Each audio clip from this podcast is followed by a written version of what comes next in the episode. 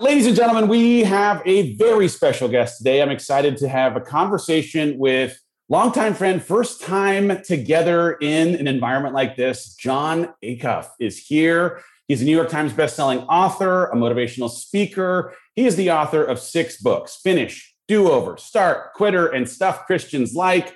And he's here today in part because he's got a new book coming out called Soundtracks that is now available for pre order and will be released in April of this year. He's a fantastic speaker where, in front of hundreds of thousands of humans, he has motivated them with his unique blend of humor, honesty, and hope. He is also currently spearheading his YouTube channel revamp in a launch that includes a new podcast called All It Takes is a Goal. Ladies and gentlemen, please welcome to the Rise Together podcast, Jon Acuff. What would the world look like if we all pushed ourselves to have candid conversations with people who didn't look like us, think like us, or live like us? I'm Dave Hollis, and I'm on a mission to learn more about this world by meeting more of the people who live here. You may not always agree with everything you hear, but I guarantee you'll come away more informed on topics you might never have thought to seek out before. This isn't just a podcast, it's a community. And when we raise each other up, we all rise together.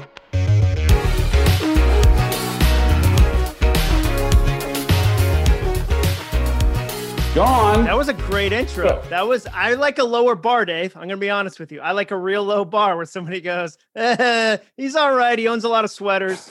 Um, he's got a pretty simple look that'll make you feel comfortable and accessible." And then I step over that bar. So that was a great intro. High bar. That was, those were my words, though. I don't even know where I found those words. But uh, for people who aren't familiar with you, the work that you do, the why that you have for bringing your light to this world in your own words, tell us uh, and the listeners a little bit about who you are and why you're here. Yeah, I would say I'm a goal nerd. I think that a goal is the fastest path between where you are today and where you want to be tomorrow. And we don't have a convention like Comic Con, but if we did, I'm imagining there'd be a lot of type A people in the gym at 4 a.m., drinking enough water, running their miles. But yeah, so I'm a big believer in the ability for somebody to change their life. Um, I've experienced it myself in my own life, and I've had the, a front row seat to a lot of life change. I, my job's amazing, and that I get to see people change their life. And so that's what I like to do. I live outside of Nashville, Tennessee, with my wife and two teenage daughters, and so that's kind of a quick snippet. I write books, and then I go speak at companies about those books. That's what I do all year in a normal year. One of those got put on pause last year, and so yeah, I'm like a lot of people that are probably listening. I've I've had to pivot in some creative ways. Yeah, haven't we all? It's uh, been an interesting year. I think there's actually hopefully going to be some things that we learned to do in the pivot that actually end up sticking with us as a new normal ends up returning. Is there anything in your world? I know we like work in kind of convent, unconventional spaces, but is there anything that this last year has introduced that you had to do for the first time that you now that you have done it know that it's a thing you'll just keep on doing as soon as the world returns well, yeah, uh, my podcast. So I did a podcast about two or three years ago that failed tremendously. Congratulations! Because I I went in with my ego and was like, I'm Jon Acuff. I've written New York Times bestsellers book. Everybody says podcasting is easy, and I was I like quarter did it. I didn't even have to it, and it failed tremendously and sounded terribly. And like I regret the guests that came on because like the questions I asked were like, "So your name is Brian, huh? That's cool. I know a lot of Brian's." And so this year, I really had to buckle down and go, okay, with public speaking on pause, I'm doing a ton of virtual events, but how do I add that to the way I communicate ideas with people? So that's been one that I'll I'll do that going forward. And then just like I think one of the things is going on walks with friends. I'm a like I think walking had a huge 2020. I think it was super hot in 2020. And I've got a friend named Ben that we go on a walk every week and kind of talk through life. And so little things like that, where I learned that how much I needed community when it was denied me. I don't want to let that go. Ooh, that's good. That's good. I need a walking buddy. I've got a I've got a buddy neighbor Brady who's coming up to the house for morning workouts and that as much as it's like great to have an accountability partner it's also become somewhat of therapy because every single morning, right? As much as we're going to work out for 30, 40 minutes, we're also catching up on everything that's happening and raising kids and handling change and all the rest. I, I agree with the man, community and connection is such a commodity that every single person is desperately in need of. And now that it has been deprived us the work that it takes to deliberately and intentionally fight to create it ends up actually being something of a gift because man i found it in some ways that i didn't ever actually know that i needed it before. Yeah i i, I always tell people like uh, crisis forces you to grow in ways you wouldn't have grown on purpose you know and so it invites you to, it, it's a it's an invitation innovation with i mean just using ben as example i've learned in the last year to be able to say hey um, i'm sad i'm scared i need like I didn't even know I had access to those words until like two years ago. And Ben, like an example, Ben and I were on a walk and he said, Hey, what's been going on? I said, Well, there's this opportunity that I missed. Um, and it was a big opportunity. And so I feel sad about that. I feel scared that it'll be the last opportunity I ever had. I feel dumb that I didn't nail it. And I think everybody else could have. And he said, He asked me two questions and he said, what would you have had more of if you had said yes to that opportunity? And I thought that was a good question. But then he said, Would you have gone deeper into your ego or deeper into your heart if you had gotten that opportunity? Ooh. And I didn't it, I didn't have to think about that for a second. I said, I would have gone deeper into my ego. And he said, Well, then that makes me sad because I don't think you would have valued our relationship in these walks, and I would have missed out on this. And I don't get that gift unless I create a space where he can put that gift. And so learning to go like, yeah, like this thing online, like this person was really successful at this opportunity that I missed and it hurt my feelings. And here's why I'm feeling, you know, insecure about it. And then he can speak truth and joy and love into it. Learning to do that has been really game changing for me in the last 18 months. In the beginning of my divorce, my pastor started sending me this text every day, same exact 11 words. What small piece of sadness can I hold for you today? Like, yeah, exactly. Holy cow. And here's the thing like, yeah.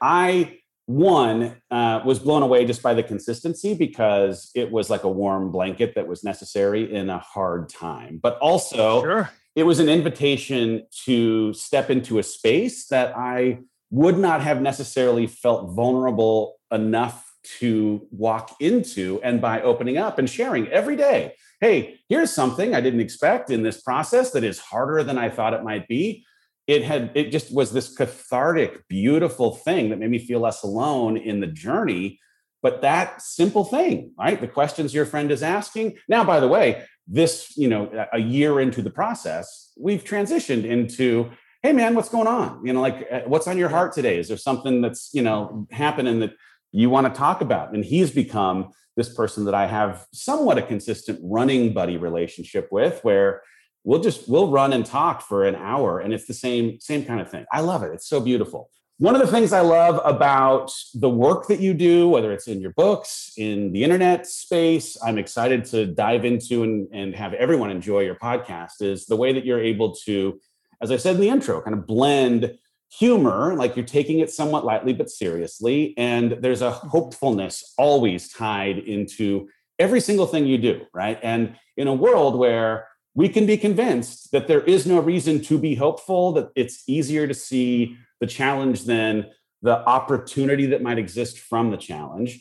I think there's something beautiful about you doing that. Have you just always been someone who's been that way, or is that something that's kind of been groomed over time?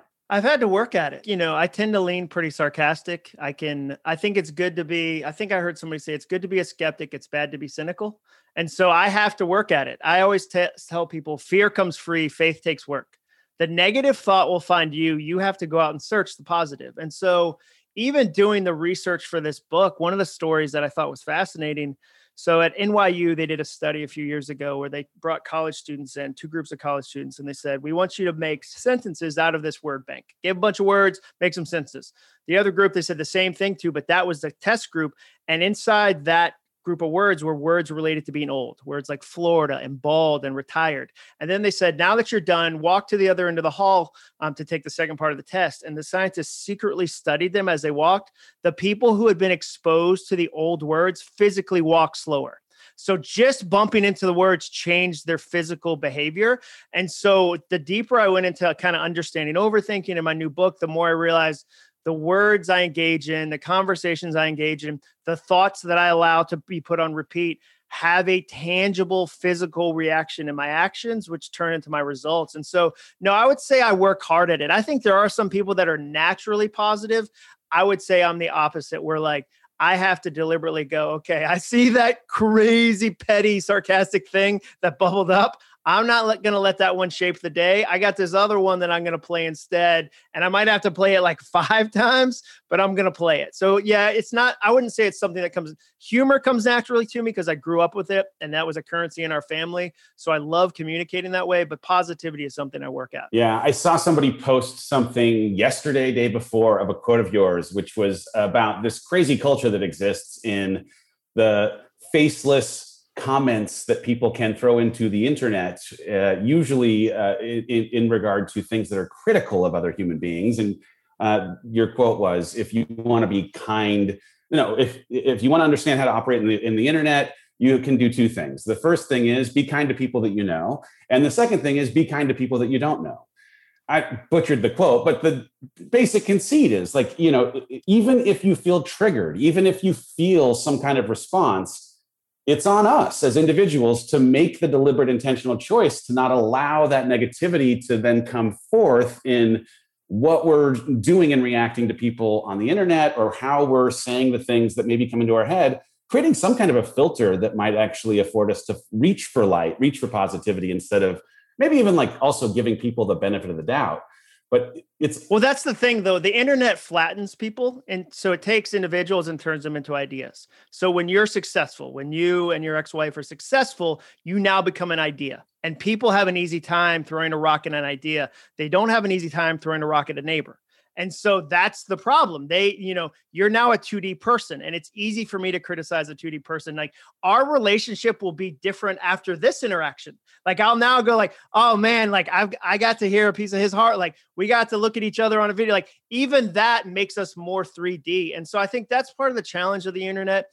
Um, and the other thing I'd say is you never feel better after. The lie of that attack is that this will make me feel better. This will distract me from the thing I'm really sad about, which is somebody broke up with me, I lost my job, whatever. You like that's the lie, but the truth is you never feel better after. And the the, the flip side of that is I always feel better having encouraged somebody. I always walk away and I feel better going, "Hey, there's a thing I see in you that you might not see in yourself, but I wanted to point it out. I know it's random." I, I made a goal one one month to encourage one person every day, and they were just text messages, and I never got a single person that responded and said, hey, stop it. Stop and stop encouraging me on a Tuesday. They all said I was going through something you didn't even know about. Thank you. And so, yeah, I, I mean, it, it benefits other people, but it also benefits you too this is book seven, book eight, whatever it is. It's a lot of books. Yeah, whatever sounds better. What, this could be book 40 if honestly, you just want to just speak it the truth or whatever it is they say. How how did what's the genesis of book writing for you? How did you get into this as a biz? And and is this like the calling of your heart. I mean, it feels like it is because the work I've I've been God, people are sick of me saying this, but I've been really focused in this last year of trying to connect with this idea that we are all here for a reason. There was very deliberate design in how we were created, and honoring the intention of our creator is a thing that we each have an opportunity to do. The work that you do feels like very much the honoring of the intention that was put on you by the creator. But I'm curious is this something that you, when you were young, thought, you know what, when I get older, I'm gonna write books, or did it just kind of fall into being? Well, I, I had a teacher that encouraged me um, a lot. I had a third grade teacher, Mrs. Harris, at Doyon Elementary School in Ipswich, Massachusetts. Our mascot was the fighting clams, which you want to talk about a terrifying animal. Like if a clam is coming at you, you have at best three weeks to get out of the way. It's a very, it's a very fast advance. So she was super kind, really believed in me. But now I would say that it was really, um, I felt stuck in my career and stuck in my life and started to share ideas online and started to realize there was other people like me. I wasn't alone.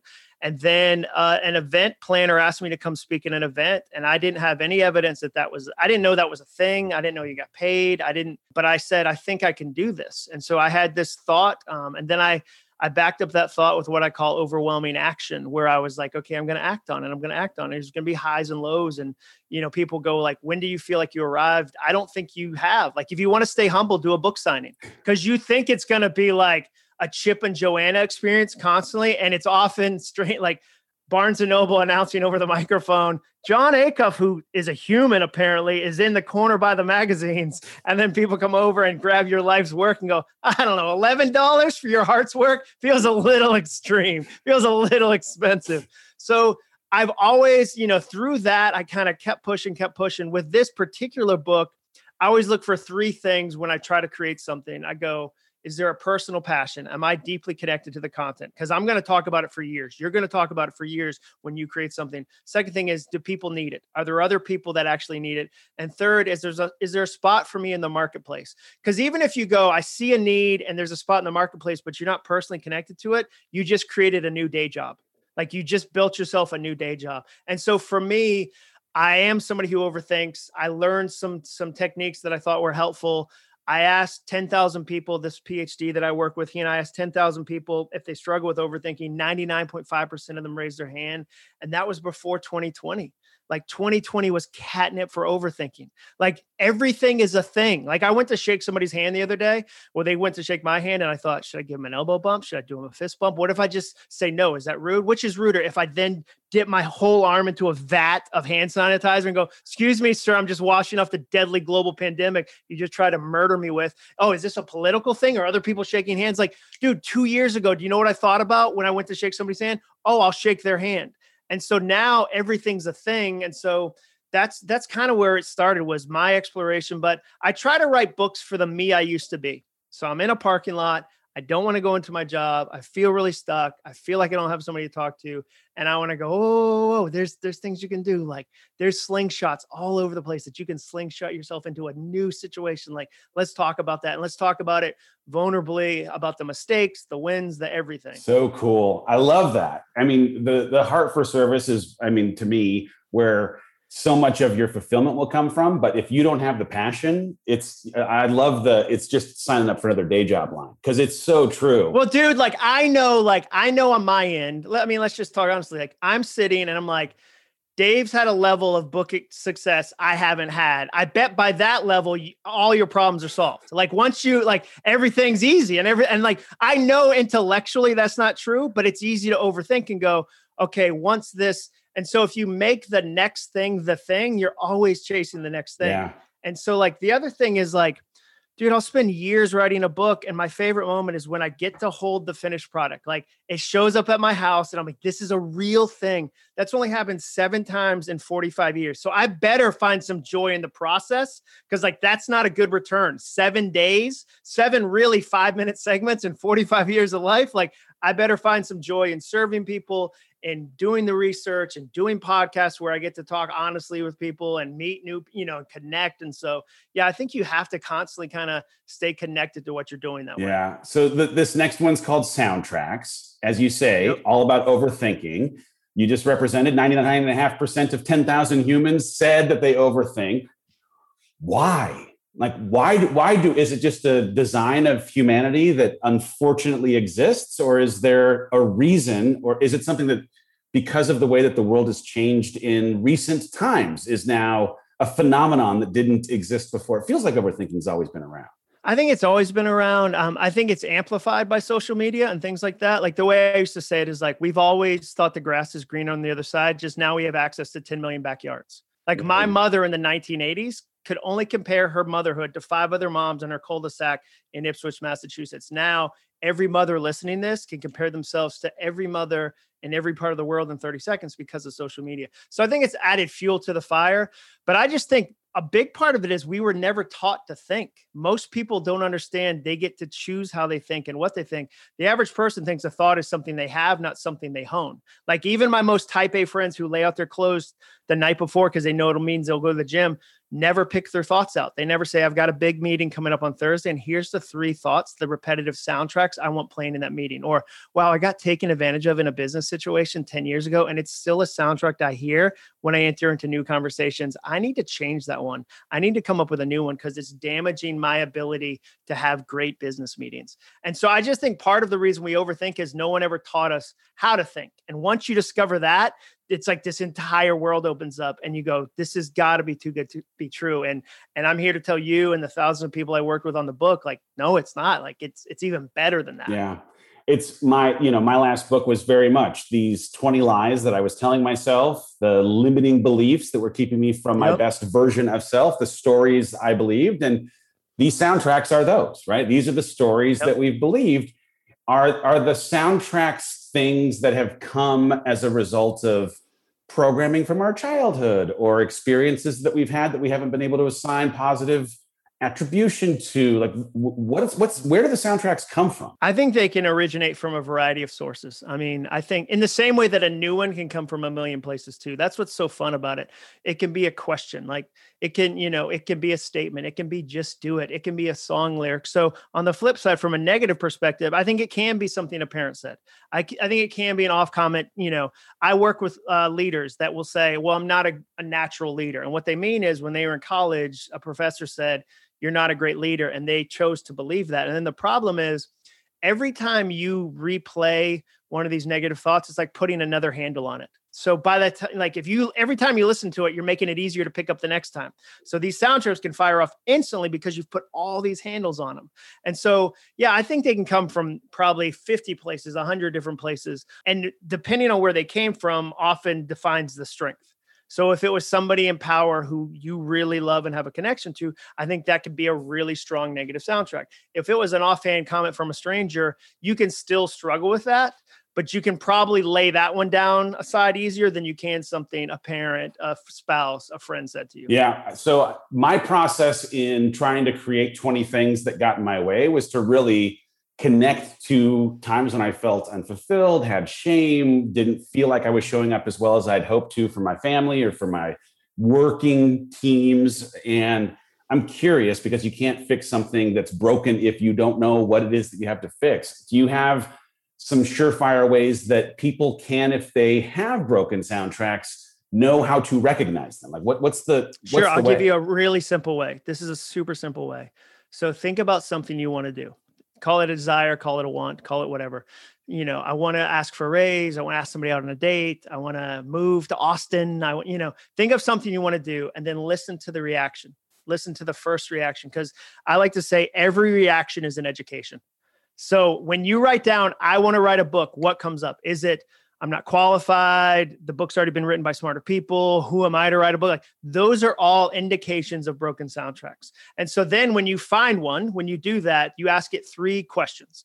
You say, is it true? Is this statement true? Is it helpful? Does it move me forward or pull me back? And the last one is, is it kind? Is it kind to myself to tell myself that? And if you can't say yes to those questions, it might be one that it's time for you to retire.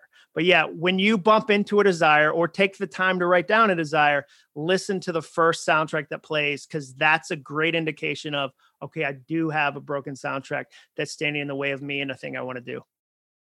The three R's of yep. overthinking what are the three R's of overthinking? Well, so I just hit the first one, but the three R's, I like to I like to simplify things that are complicated. Thinking is such a fuzzy, it can go holistic. Like there's a lot of candles involved and goat yoga. I'm like, whoa, whoa, whoa, let me give you some practical things you can do. The goal of the book isn't to give you new thoughts. The goal of the book is to teach you how to think so that new actions come and new results come. So the three R's are you have to retire your broken soundtracks. Okay, hey, these are in the way.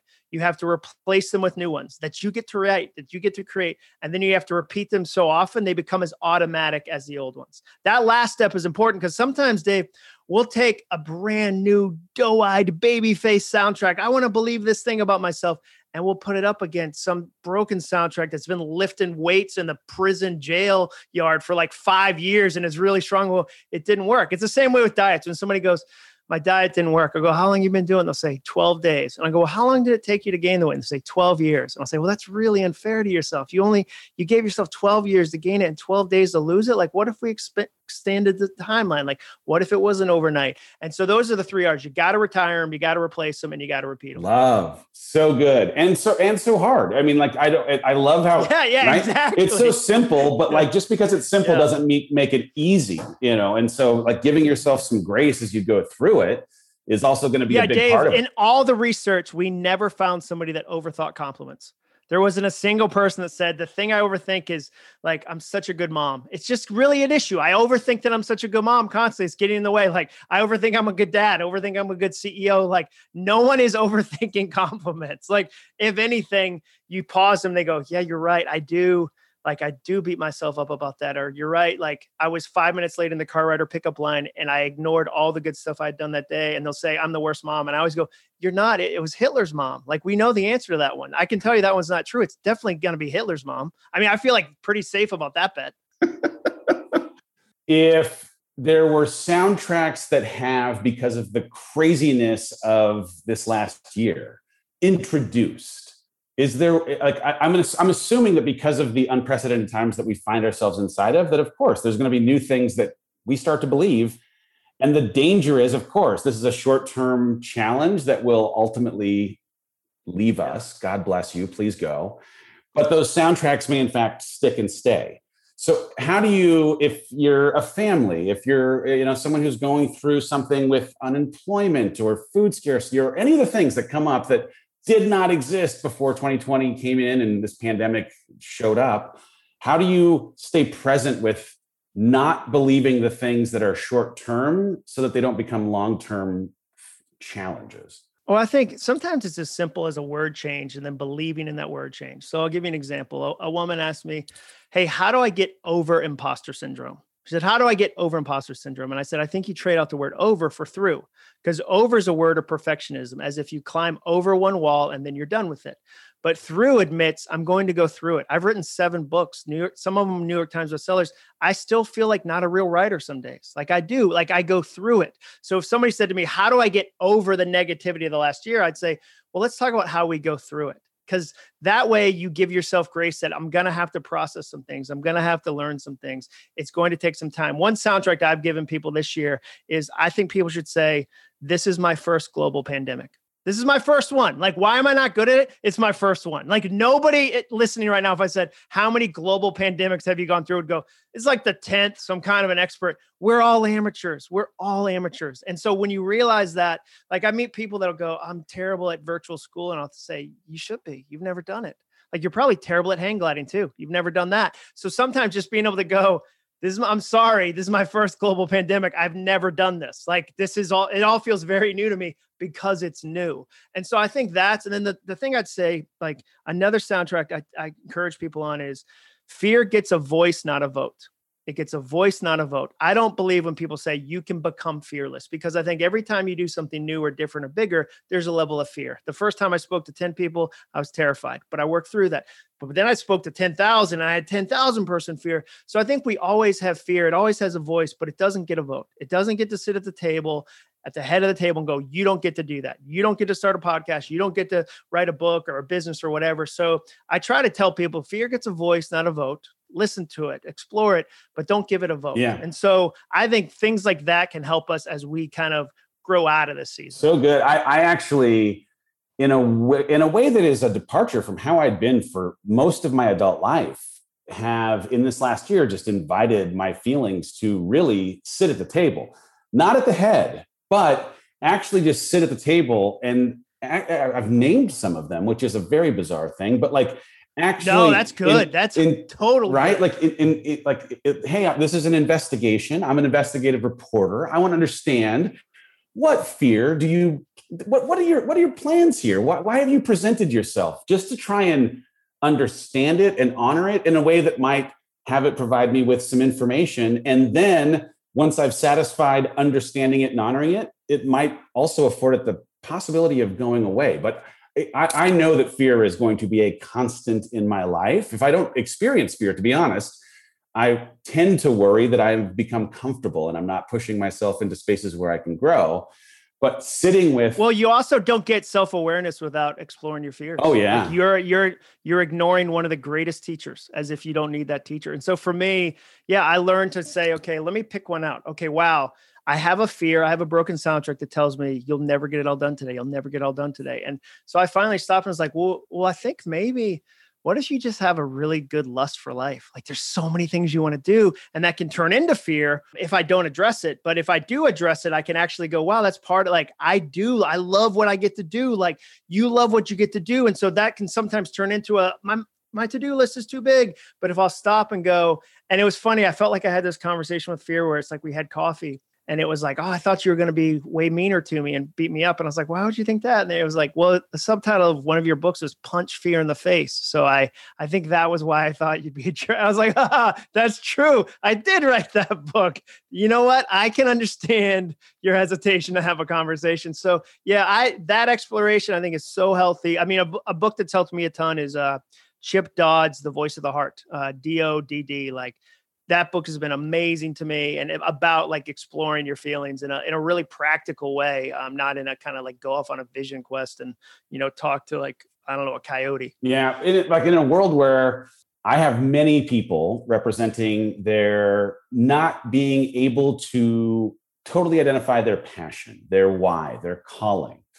And the thing I think i've found more than anything in my own life is that until I started playing in spaces that I was afraid of, testing some of the curiosities that existed in my life, I wasn't able to actually understand that, oh, wow, some of my passion was actually hiding on the other side of this fence that was my fear. And so part of why charging toward and, and not like dismissing it and actually do some of the hard work to confront your fear is that you might, on the other side of dealing with it, find something that you have a ton of passion for, for having done something new. And you don't have to do it alone. You're not meant to do it alone. Like we're not meant to dream alone. We're not meant to parent alone. We're not, you know, and so that gets back to that sense of community where other people can invite you into things you might not invite yourself. They can see things in you you might not see yourself. I, you know, I personally believe 100% self awareness is impossible. We need other people that can go, hey, you're so close to the painting, you can't tell what it is, but I'm a few steps back and it's a sunset. Like I need you to see it's a sunset. So I think, yeah, community is part of that too, about like it sounds scary when you try to do it alone, but I really feel like when you can link arms with people, um, and it doesn't have to be a hundred people. Sometimes when I talk about community, people push back and go, "But I don't have 50 best friends." Me either. Like I don't. I mean, like mm. they have to be safe people. They have to be wholehearted people. They have to be people that love you enough to tell you the truth. And that's a when you start to put those qualities on, it's a short list. So don't hear this pressure of like you just got to go like tell the person at Starbucks your deepest secrets. Like that's not what I'm saying. But start to build that short list. Yeah if we have a lot of people here in this community that are family, uh, you know, have kids. If if there were a thing that you would identify as a sign that a family needs a new soundtrack, are there a couple of things that you say, oh, these are the things that I've typically seen when it comes to soundtracks inside of the family unit? That's what's funny about soundtracks. Every company has them. Uh, company culture is just a group of soundtracks people are listening to at the same time. A family has them, a, a couple has them. So, you know, I'll give you an example from my own life. I started to travel some with my job. I was a corporate copywriter for years, and then I got to do this this job where I was writing and speaking, and so my travel quadrupled, quintupled, and I felt terrible about it. And so when I'd leave, I'd go, "I'm so sorry, kids. I'll be home in four sleeps," and I would do this like like heart wrenching goodbye. And my wife finally pulled me aside and said, "Hey, the kids don't know to be sad, but you feel guilty, so you're asking them to hold your guilt." So when you leave, we just want you to go do your job. Go have fun doing it. Like you're teaching them to be sad. And that the brain does mirror neurons. So your kids pick up on your emotions. And so I was wrecking them every time I left as if I was leaving for Mars versus the DFW Marriott for two days, you know? And so that changed the way I business travel. So, hey, this is my job. And the crazy thing is, when you do that to your kids, you teach them for 18 years that work sucks. And then we're surprised a college grad doesn't want to get a job.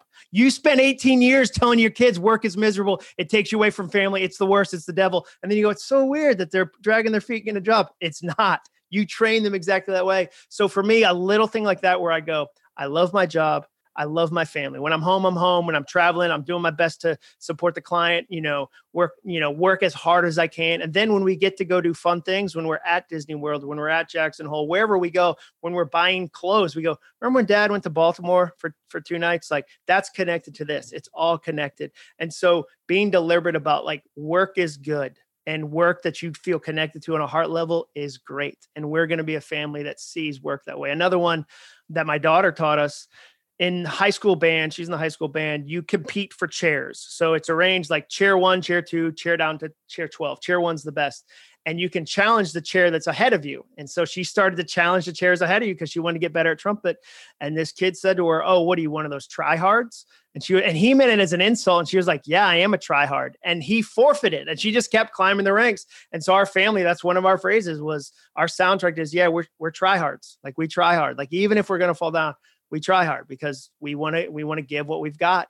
And so yeah I, that's what i would say is just listen to them and then make them aspirational. Like you know what do you want your family to be? What do you you know where do you want them to go emotionally? It I, the, this story just triggered a chapter that I've just uh, written for this book I've just turned in about this question that Rachel got that I never got, which was, what will this do to your children? As in this like pursuit of your dreams and doing this yeah. work that requires this travel. That's a that's a real loaded question, right? gosh, because okay. they already have like to even ask that question. You're putting on there's there's some stuff you're putting on. That. You've represented that you have bought into this patriarchal design that you know a woman who has ambition or follows her dreams or tries to bring the light that was put inside of her to the world cannot in any way possibly be also a good mother or good you know partner. Yeah you should just say like how soon will your kids deal heroin? That's what that question is. Like just be, ask an honest question. That question is so passive aggressive. Yeah so like if anyone's listening i just want to i want to throw this out to the universe. Like you know the, the the thing i would yell from stages was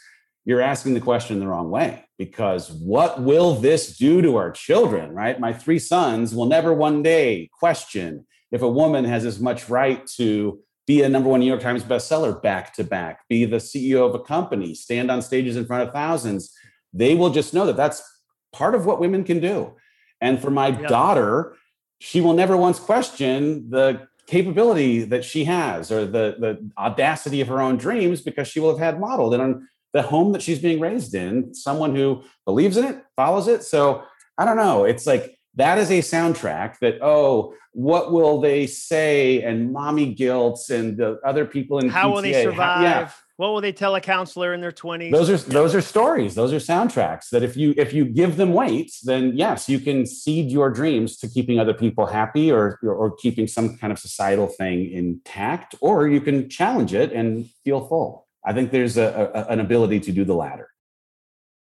You in the book talk about a new anthem, the new anthem. Uh, will you tell us a little bit about that and how often you recommend doing it? Yeah, so I didn't even want to explore positive thinking. Like again, I can be super skeptical. I grew up with Serenity Now and Seinfeld. They're like Saturday Live. I'm good enough. I'm smart enough. I'm and doggone it, people like me.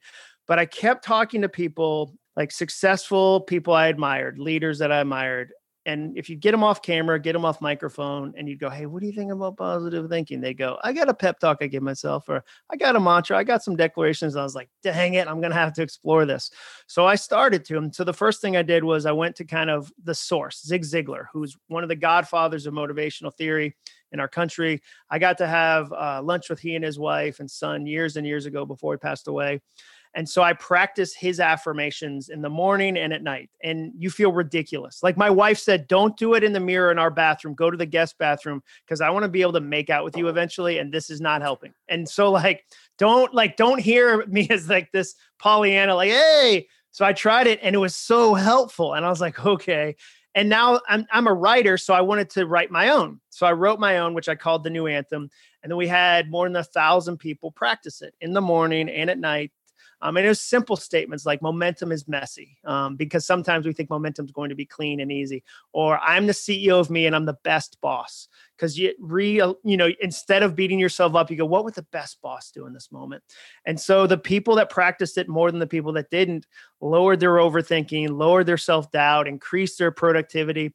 And so it was really fun to have some some research around that. I mean, don't get me wrong, we didn't you know have any electrodes or like i'm not i didn't have any beakers involved but we essentially said to uh, more than a thousand people, it was a 10,000 person pool. We, I think we got good answers from like 1,400 people.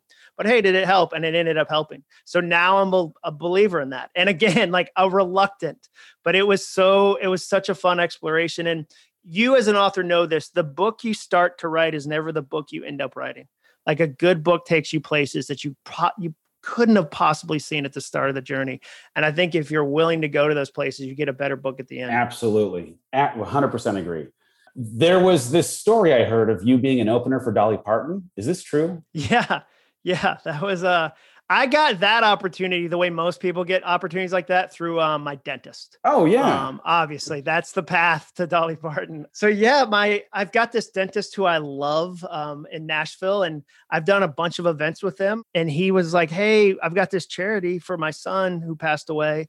Would you think about speaking at?" And I was like, "Totally." He's like, "It's at the Ryman, which is like the mother church of country music," and he's like, "And Dolly Parton will be one of the people." And I was like, "What?" I immediately got full body sweat and it was um, it was amazing. It was such a good moment. It was 10 it was two 10 minute segments of comedy, so pure comedy, and it was just really fun and she was amazing and so kind and it felt like this full circle moment because I just remembered in 2008 that first person asked me to speak and all I had was a thought, I think I can do this.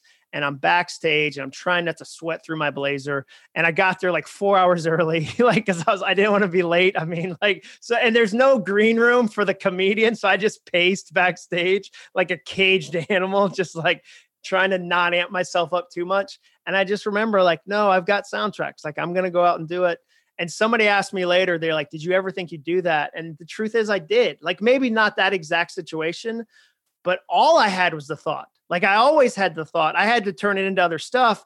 But yes, it was it was just a, a, blast. It was so much fun, and I you know I'd do it again in a heartbeat. I now like I posted on Instagram that we are best friends now, and that she sends me telegrams. Like I wrote the most ridiculous post, and people were like, "Wow, that's really cool." And I was like, "Oh, she doesn't telegram me about the bald eagle she owns." Like you ever try to do something so obviously sarcastic and it still misses? Yeah. Like, eh, it's the internet. What are you going to do? What are you going to do? I think there's something powerful in what you just said, though, in that if you can throw out to the universe that you have the belief in the audacious and the big, the dreamy, the whatever, it doesn't mean that it's necessarily going to happen. But if you don't, it's not. Right. Oh, and stuff will happen. Like, that's the thing. Like, I couldn't have failed at opening for Dolly because I didn't know that exact moment. All I knew was I'm going to do this thing and I'm going to see what shape it takes. And every time another door gets open, I'm going to step through that. And I'm going to go beyond my current ability, beyond my current comfort zone, beyond everything I've set up as like, this is what I'm capable of because it's the only way. And then I'm going to get to laugh about it on the other side and go like, I can't believe I just did that. Like, that's ridiculous. Like, what? And so, yeah, I, you know, I just think I, I, feel like I'm barely getting started. I think there's so many fears, and I'm like, well, there's one, there's one, there's one. Okay, we're gonna work on that. Like, oh, okay, I need to be a better CEO. Okay, I, I have a hard time saying I'm a CEO the same way some people say I'm a writer. Like they can't say they're a writer because they don't feel like a real writer. All right, well, I got to deal with that. And so yeah, I don't. I feel like I'm just getting started. The book is out in April. What's the date of the book coming out? April 6th. April 6th, April 6th is when Soundtracks comes out. If someone were to pick it up and read it, what is the thing that you would hope that they might expect in terms of changes in their life? I think they're going to be surprised how many lies they've been listening to themselves about themselves. Um, and I would, I think they're going to be amazed at what happens when you change the story you tell yourself about yourself because it's the story you'll hear more than any other story you're ever told because it's the story you tell yourself every day every week every month all year so i think that's going to be i think that's going to be really fun to see people bump into that and then i think they're going to find some really tactical actionable things they can do where they can say well i can change and here's here's actions to do that i think I think that, and then I think they're going to laugh a ton. I think there's going to be a, a number of ridiculous stories where they're like, "Did you really do that?" And I promise you, everything I talk about in the book, I 100% did. Love, love. Tell me about the podcast too. All it takes is a goal. That's a new thing yep. for you. How many episodes in are you? Uh, like maybe a dozen or All so. Right. I love talking about goals, and so I realized, okay, I want to. I'm a goal nerd. I want to talk about that, and I want to, you know, invite other people to talk about that. So it's a chance for me to find people I'm really fascinated by, but also do one off lessons where I go, hey, here's how to build resilience. Resilience is directly tied to purpose. So the bigger your purpose, the bigger your resilience. Here's the soundtrack for you who are you doing this difficult job for? Like, who are you doing this difficult job? And I, you know, I asked a room full of hospital CEOs, who are you doing this difficult job for? Because their job, they don't get to say two sentences you and I get to say. It's not life or death. It's not brain surgery. It is. It's both those things. And a CEO told me, you know, I do this job for the donor walk. I said, What's that? And she said, Well, every time somebody donates an organ, the doctors, the nurses, the administrators, the executives line the hall and we cheer as they're wheeled to mm. surgery. She said, That's the donor walk. I do this job for that. And so I can do a 15, 20 minute fast, similar to what today was like, share that idea and go, and here's a way to build resilience, not just as like an abstract topic, but let's talk tactical resilience. What does it look like for you on a Tuesday that wasn't easy to build a little bit more resilience in your life? What does that, you know, what does that look like? So that's what the podcast is about. Love that. All right. If people are not yet following you, if they want more information on all the goodness that you are putting into this world, where are you on the interwebs? Where do you have a website? What is what what are the details? Yeah, um, it's acuff.me. My last name is acuff.me is my website. And then on Instagram, I'm Jon Acuff, J O N, no, no H, J O N A C U F F. Twitter, Jon Acuff. YouTube, I think I'm author Jon Acuff. So usually if you you can trust Google to get you there. I'm all over the similar similar places that you're probably all over too. Awesome. All right. On this, the Rise Together podcast, we close things every episode by asking our guests to share one key takeaway with our audience. It can be an idea, a question, an actionable piece of advice. What is the one thing that you will leave our listeners with today? I would say this heads run, hearts walk. The next time you feel discouraged that you know something intellectually, but your heart hasn't accepted it yet, say that soundtrack. Heads run, hearts walk. It takes a little longer for your heart to get places your head might already be. So good. Jon Acuff, you're the man. This is the beginning. This is, this is the beginning is of us having conversations like this, my right? man. I am here for yeah, this. this is fun. Uh, There's, you know, this was feels like I was like, ah, I'd give this dude my cell phone, not Google Voice. That's always the that's, that's always where you're like, this person feels stabby. Let me give him the Google Voice number. Nah, you can give me the old digits on the actual in your exactly. pocket cell phone. We could we could road exactly. trip and we wouldn't murder each other. I want to send you texts that say, hey, what's going on today? What do you need to carry? That's fun. This is good. I think I knew you asked me at the beginning what you know what are my expectations, and I was like, I think we're gonna dig each other. Yeah. So that was my that was the sense I got before we did this. So, so good. I, I am so glad we got to. One of the coolest things about this podcast, honestly, is that I end up getting to have people on the show that I feel like I've already known for years and years of time because of the insanity that is social media and everything else. And then these kind of conversations actually end up every time beginning something that goes way deeper and gets me more connected to really rad people. And you're one. So Thanks, man. Appreciate you being here I today. Thanks, dude. I appreciate you doing it. Ladies and gentlemen, if you enjoyed this episode, and how in the world could you not have, please do us a favor. Both Jon and I are asking for this. Take a picture of this podcast on the device you're listening to it on. Put it up in your Instagram or uh, Facebook stories. Tag the both of us so that we can thank you for supporting the show. Tell all your friends one amazing thing that you learned about the soundtracks running in your life. And between now and then, Take Jon's words to heart. Remember that the head runs, the heart walks. We'll see you next week on the Rise Together podcast. Rise Together is hosted by me, Dave Hollis. This show is produced by Chelsea Harfouche and edited by Andrew Weller, with production support by Sterling Coates. Cameron Berkman is our executive producer. Rise Together is a product of the Hollis Company.